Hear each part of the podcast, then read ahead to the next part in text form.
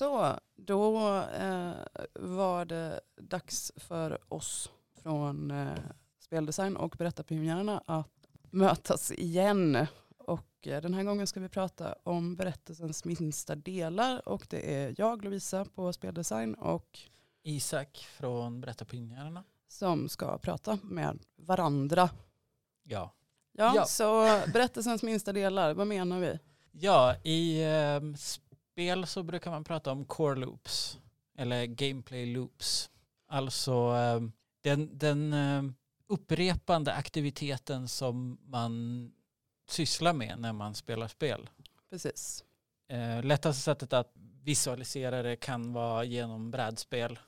Ja. Alltså en, en tur i brädspel. Eller för den delen eh, så här turn-based strategy funkar också. Alltså du gör dina saker och sen så klickar du på en turn. Fast i, i brädspel är det ännu mer att du har det definierat så här. Du får göra de här handlingarna den här rundan. Och sen så blir det någon annans tur. Precis. Slå tärningen, flytta din gubbe. Precis. Och om man då i eh, spel i, eh, jag antar eh, hack and slash eller va- vad det heter, typ Dark Souls, så, eh, så är det liksom, eh, du har egentligen, den, den minsta delen är typ, jag går runt och dödar lite fiender, sen fortsätter jag gå och tills jag kommer till nya fiender som jag slår på. Och sen så går jag och så slår jag på lite fler fiender och sen så går jag och levlar upp. Precis. Jag återkommer till mitt eh, favoritexempel Zelda. Ja. Där- jag går runt och så samlar jag svamp. Ja. Och sen går jag runt och så samlar jag svamp. För att jag undviker fiender. Ja. jag är alldeles för lätt skrämd när jag spelar spel. Så jag slår nästan aldrig ihjäl någon om jag inte måste. ja. Man kan prata om det i, eh, alltså att, att man har flera loops. Alltså att du kan zooma ut så du har, eh, du har liksom eh, vissa, vissa loops som återkommer. Att du, klar, alltså du, du gör en hel, om du gör, ett, gör färdigt en area Mm. så har du liksom en loop där med, med, som innehåller en massa mindre loops. Precis. Och core loop är då den, den minsta atomen, den minsta delen som man kan bryta i, ner det till. Precis. Så eh, en slags begränsad fraktal. Ja. Ja. Så, och det, det man kan eh, fundera på här, eftersom att eh, vi gemensamt så sysslar vi med många olika typer av berättelser. Mm. Så för, för att fokuset här är ju då på storytelling eller vad, vad, liksom, vad händer med berättelsen. Precis. Då tar vi in icke-interaktiva berättelser i det här. Vad skulle en core loop i en film vara eller i en roman? Ja, precis. Kan Jag har, för, jag, jag har försökt fundera över vad det egentligen blir och innebär. Och i och med att jag själv är en skrivande människa så känns det som att jag borde kunna svara på den här frågan. Men jag är lite osäker på vad det egentligen blir i eh, den typen av media. Alltså, jag tänker, eh, alltså det är ju, enklaste exemplet är ju en roman där dina meningar är ju din core loop. Ja, precis. Ja, det blir det Den ju. minsta delen, alltså visst ord, men Ja, Stavelser. Vi kan göra det mindre. bokstäver. Ja. Eh, nej men alltså, den, och, och det blir ju samma sak med, med core loops i, i gameplay. Den minsta eh, meningsfulla beståndsdelen Precis. Blir ju dina meningar. Och där, när, när du pratar om, om hur, hur sättet du konstruerar dina minsta delar påverkar helheten Mm. så blir det ju egentligen språket som är den minsta delen. Sättet du uttrycker dig, sättet du bygger dina meningar. Precis. Och det är också, nu är det ju också någon så här berättarperspektiv i det. Ja. Att som när du skapar en berättelse, vad är det minsta du skapar så att säga. Men kan man också prata om det i förhållande till innehåll? Alltså i en, om vi har en linjär berättelse, vi säger deckare för enkelhetens skull. Kan man prata om, om en slags tydlig beståndsdel där som motsvarar slå tärningen, flytta din gubbe? Alltså, det här beror ju på berättelsen. För att Mm. naturligtvis så, så blir det ju olika. Eh, Men ofta har, ju, har man ju en, eh, ett händelseförlopp som, som upprepar sig. Ja, Alltså man, säger i deckare så undersöker man en ledtråd. man kommer till en slutsats, den slutsatsen är fel. Det är en core loop. Ja, precis. Sen undersöker du en ledtråd, kommer till en slutsats och den är fel och leder in till nästa. Precis. Och, och i, i, princip så blir det väl nog giltigt för ganska mycket typer av, av berättande. Alltså om vi tänker typ romantisk komedi har ju nästan Ja. samma Ja. eh, loop i att du får information och drar fel slutsats. Och det är så vi Precis. driver hela berättelsen framåt. Att oh, nu blev det fel igen och Mm. igen och igen. Tills det förhoppningsvis blir rätt med någon punkt. Jag tror att det är en- ett av de vanligaste felen eller eh, problemen som eh, de av våra elever som är helt nya på det här med att eh, skriva berättelser gör är ju att man skriver ut subtexten brukar vi säga. Alltså att saker blir, folk pratar i klartext och förstår vad man menar. Men det går inte, då blir det en väldigt kort roman. Ja, Då tar den ju slut redan efter två, Jag- tre meningar. jag tycker om dig, vill du bli tillsammans med mig? Nej. Jaha.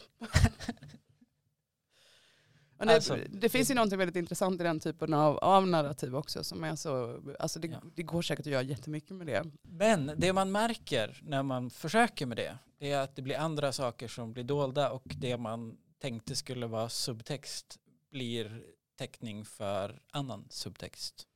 Alltså så fort, så fort du faktiskt gör en berättelse så använder du metaforer. För det är då det blir en berättelse. Det här blev, det här blev ganska flummigt nu men Jag tänker att det är okej. vad jag ville komma till här var att det måste bli fel för att det ska bli bra. Ja, precis. Alltså det är också ett sätt att bygga spänning på. Ja. Ehm, att, alltså precis som i eh, att du blir bättre, alltså tekniskt skickligare på att ta, igenom, ta dig igenom ett spel ju mer av de här looparna som du går igenom, att du kan bli bättre på att genomföra dem. Och Mm. därför kommer du också närmare till den här, där det blir rätt. Jag kommer ihåg att jag tyckte att det var väldigt frustrerande någon gång när jag i mitt tidiga spelande att jag blir bättre och bättre men fienderna blir ju starkare. Det är jätteirriterande. Taskigt. Ja det är dåligt stil. Men ja, men, vi, men det finns också någon sån här, vi, vi fyller på med ny information, vi har mer eh, att stå på. Mm. Därför kommer vi, får vi känslan av att vi kommer lite närmare det som är rätt eller det som är korrekt och snart har vi bemästrat berättelsen på något sätt. Och därför måste ju våra core loops vara mer spiraler. Alltså det som har hänt innan påverkar. Och det, det är väl det som är med, med berättelse om, om man tänker på, på gameplay loops. Att berättelsen måste ge kontext till gameplayet. Ja, För hur berättelsen upplevs kommer att påverkas väldigt mycket av den minsta delen. Alltså hu- hur din story i ett spel upplevs. Om det finns en disconnect mellan gameplayet och storyn så tar du inte till dig storyn för gameplayet är liksom det vardagliga, det du gör hela tiden. ja precis, alltså du måste ju, mottagaren, spelaren, läsaren oavsett ja, Mm. medium här, liksom, måste ju ändå känna att det fyller en funktion att upprepa det här beteendet eller att beteendet upprepas om det är ett icke-interaktivt medium. Ja, för att ta ett, ett romanexempel, om du skriver ett kåseri eller kåseristämning, du har ett lite humoristiskt småtokigt språk, då kan du inte ha, eller jag säger mot mig själv under tiden jag pratar. eh, ja, men alltså, det händer ju någonting om du har en djup och mörk eh, berättelse som du framställer på ett, på ett eh, tokroligt sätt. Det gör ju att, att man inte känner riktigt på samma sätt som om du har ett, ett tungt poetiskt språk i din mörka berättelse. Nej precis, alltså det, det är viktigt att i, här, i konstruktionen av det som är då den minsta beståndsdelen så måste du också någonstans ha med dig vad vill du att mottagaren ska känna eller uppleva? Ska de tycka att det är skitkul att springa framåt och hoppa och slå huvudet i stenbitar som petar ur sig mynt? Eller eh, ska de uppleva djup sorg? Ja, och det är där det blir också intressant om du har eh, som om, om du är delaktig i att skapa ett spel eller delaktig i att skapa en film till exempel som ju väldigt sällan är soloprojekt. För nu, nu eh, vänder vi oss till, till den som, som är med och skapar någon slags story, någon slags berättelse. Eh, det de andra ger dig måste påverka vilken berättelse du gör av det. Alltså vil, vilken regissör du har och eh, vilka, vilken, eh, jag vet inte, plats. Ja, Hur, hur alla de, allting runt omkring påverkas. ja precis. Alltså det går ju inte, om man tänker att vi bygger, vi ska, nu har vi förflyttat oss till att vi, har, vi sitter på en AAA-studio med oändligt med pengar. Ja. Och vi ska göra en viss typ av spel och du sitter och du ska peta i, i vad egentligen ska vara den minsta beståndsdelen i det här. Och eh, teamet har en, en story bible som de sitter med och liksom också väldigt motsvarande, liksom, någon typ av eh, stora dokument och, och en massa material över hur ska det här vara. Och om du då som designer inte tar in det utan konstruerar lite över eget huvud så kommer det ju liksom att falla Mm. platt. Ja, jag, jag började prata om film och orsaken till- att det inte funkade är för att du skriver just i film och serier och teater. Så ehm, gör, det du skriver är det första som händer. Mm. Eh, du skriver, du kan inte riktigt förhålla dig till de saker jag sa att du ska förhålla dig till därför att de existerar inte än. Du skriver manus först. Mm. Ehm, däremot, eh, nu är det olika i olika spel, men ofta är det så att du har ett gameplay typ konstruerat Mm. innan du skriver storyn. Ja, och det där är ju jättespännande. För att jag tänker att det också beror på vilken typ av, av team du jobbar med eller vilken metod du använder och vilken genre du rör dig i. Mm. Ska man göra det stora episka spelet eh, eller ska du göra ett eh, så här standard, du kanske göra ett Fifa-spel, ett fotbollsspel. Okej, vi vet vad, där, hur den loopen ska se ut liksom. Och du kommer att veta det först och sen kanske det kommer lite eh, så här story runt om. Kanske, jag vet inte exakt Alltså- det ska vara för story, men på något sätt. Eh, men, de, men arbetssättet där kommer ju påverka vad, alltså hur du ska förhålla dig till det, hur slutresultatet blir, vilken ordning du gör saker i, för all del. Alltså, ursäkta sidospåret här, men jag kan inte låta bli. Du är anställd av Squaresoft för att skriva story eller, till Fifa 2021. Go! Alltså jag, det, hade jag varit inblandad så hade det blivit något långt sidospår om någons skilsmässa som liksom påverkar och att de har en försvagad fotled och på grund av att de fick gå ut i vinternatten efter att frun har eh, lämnat in skilsmässopapperna och att de snubblat på vägen. Och att det här nu kommer påverka spelet jättemycket, Jag, jag, tänker jag. Om det var jag så skulle det bli eh, hantera det faktum att eh, du eh, upptäcker att orsaken till att du är bra på fotboll är att du har fått superkrafter. Okej, jag gillar din mer. Det var inte lika mycket diskbänksrealism i din. Ja, bättre version. Nej men det spelar, det spelar roll. Mm. Eh, men men alltså, som det exemplet, eh, nu tror jag att, att eh, min skulle sälja bättre på grund av att målgruppen är tonårspojkar. Ja, men eh, min skulle nå ut till en ny målgrupp. Din skulle vara konstnärligt intressant å andra sidan. Det vet jag inte om den skulle vara faktiskt. Men, men som du säger, det finns en skillnad där i vilken typ av medium det är du jobbar med och vad det är du tar fram först. Mm. Det beror ju också på, det beror på målgruppen, det beror på bredd i målgrupp. Ska det vara ett väldigt brett tilltal så kanske du börjar i en annan ände. Om du tänker om det här är drömprojektet liksom, som du ska sitta med. Mm. Ja. Jag tror för författare, alltså för folk som, som skriver typ roman eller, eller noveller, så handlar det här väldigt mycket om att när du har hittat din stil, alltså det är väldigt svårt att göra ett, ett långt projekt innan du har hittat ditt språk, din stil. ja, Och du måste ändå på något sätt utgå från den därför att det, det jag menar med att hitta din stil är egentligen det sättet att skriva på som ger dig mest pepp. Det som ger dig energi. Och det är bara så du kan eh, slutföra ett långt projekt genom att eh, jobba med det som ger dig glädje, det som ger dig pepp och energi till att driva projektet vidare.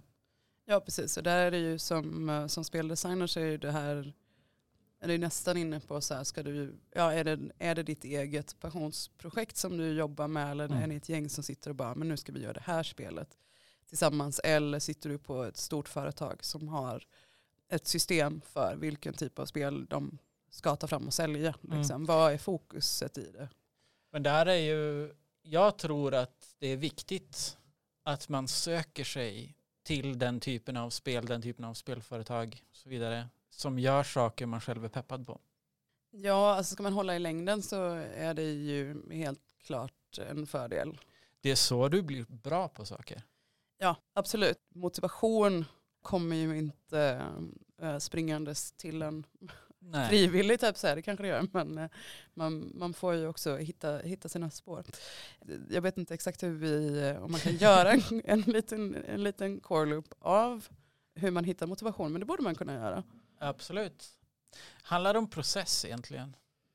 Och det är bra att hitta en process som funkar i sitt skapande. Nu, många av, våra elever sitter ju hemma i sitt vardagsrum när de skapar, vilket, vilket gör att du verkligen måste hitta ja, precis. en... Ja, och där är det ju, och det, någonstans där det, finns det ju också så här, det här med att, att se på skapandet som eh, inte bara som nu skriver jag romanen eller nu tar jag fram spelet utan också hitta glädjen i att göra de här små justeringarna som är typ skapa en bra minsta beståndsdel, ett recept mer eller mindre eller en del av ett mm. recept som man kan återanvända som man kommer till. Man vet att ja, men det är det här systemet jag använder för att berätta detta.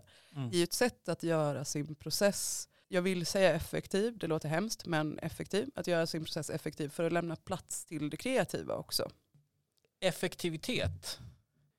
Du behöver, det, det låter tråkigt med effektivitet, men det mest effektiva sättet att jobba i synnerhet med kreativa projekt är att fokusera på det som gör en peppad och det som är kul. För saker blir sällan lika effektiva om du inte har kul när du gör det. Nej, det här är också så här, generellt livstips. Att så här, ja. försöka komma på vad det är som är kul med att bädda sängen. Varmt rekommenderat inför framtiden. Men, men alltså när man pratar om, om loops i, eh, i sin process, i sin kreativa process så handlar det om så här, vad behöver jag för att kunna skapa? Om, om du är en sån människa som väldigt många av oss som prokrastinerar genom att städa så kan du föra in i din loop, din core loop, din eh, processloop att jag städar och sen skriver jag och sen äter jag godis. Precis. Alltså, ja. bara som exempel. Ja, för att det, alltså, jag har alltid tänkt på design generellt som ett väldigt bra verktyg att strukturera upp sin tid och sina processer. Inte bara i själva nu ska jag designa ett objekt eller system utan också i eh, nu ska jag eh, förstå mitt liv eller eh, hitta ett sätt att leva som jag blir lycklig av. I våra deltagares fall då genom att få göra spel. Ja. Där någonstans tänker jag att det är värt att titta på constraints och loopar och eh, system. Absolut. Även i, sitt, i, i, sin egen vardag. Liksom vilka, vad har du för core loop under en dag? Liksom? Jag var inte rädd för att göra de här jämförelserna och metaforerna eh, mellan typ eh, det du skapar och ditt eget liv och sånt. Nej, precis. Och det, ja, eh, jag vet att det kan vara obehagligt nästan eller så här mm. skrämmande till en början att börja titta på sitt eget liv som ett narrativ, som ett designat system. Alltså vad det är egentligen för att man kan hitta en del eh, saker som man kanske inte ville titta på mm. egentligen i det. Men det, det, finns ett värde i att göra det just för att skapa utrymmet för att kunna göra det man vill sen. Mm.